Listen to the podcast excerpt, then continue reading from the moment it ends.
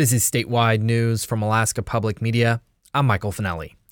A storm slamming western Alaska is expected to continue through today, as Nome has now had 2 days of intense winds and snowfall. A shift in wind direction caused water levels to rise several feet along the Bering Sea and Chukchi Sea coasts.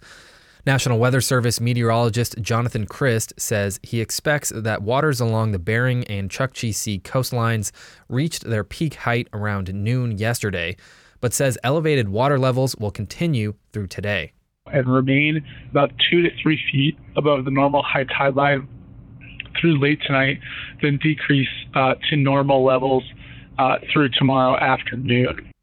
Chris says another storm is moving into the Bristol Bay area tonight, drawing winds from last night's storm.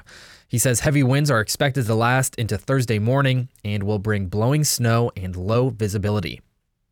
And communities will have to adapt as melting caused by climate change transforms the environment across Alaska. That's the prevailing message from a new federal climate report out today. White House National Climate Advisor Ali Zaidi introduced the fifth National Climate Assessment.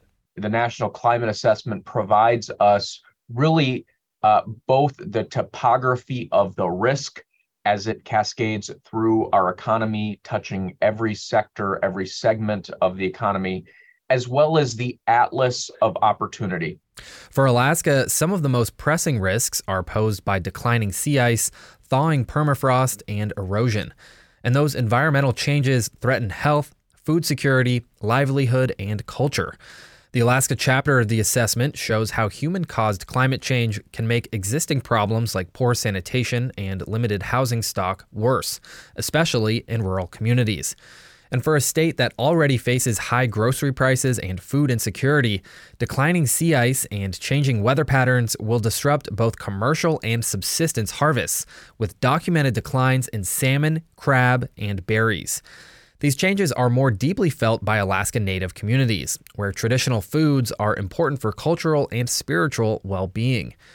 Arati Prabhakar is the director of the White House Office of Science and Technology. She says laying out these problems in the assessment will help Americans form their adaptation plans. Much more work is needed to fully overcome the climate crisis. And for all the work that's still ahead, we need a foundation of clear, factual, rigorous data and evidence. This is how people across America can prepare for and respond to the climate crisis. The assessment emphasizes the need to support rural tribal communities and engage Indigenous knowledge holders along the way. This is Alaska Public Media.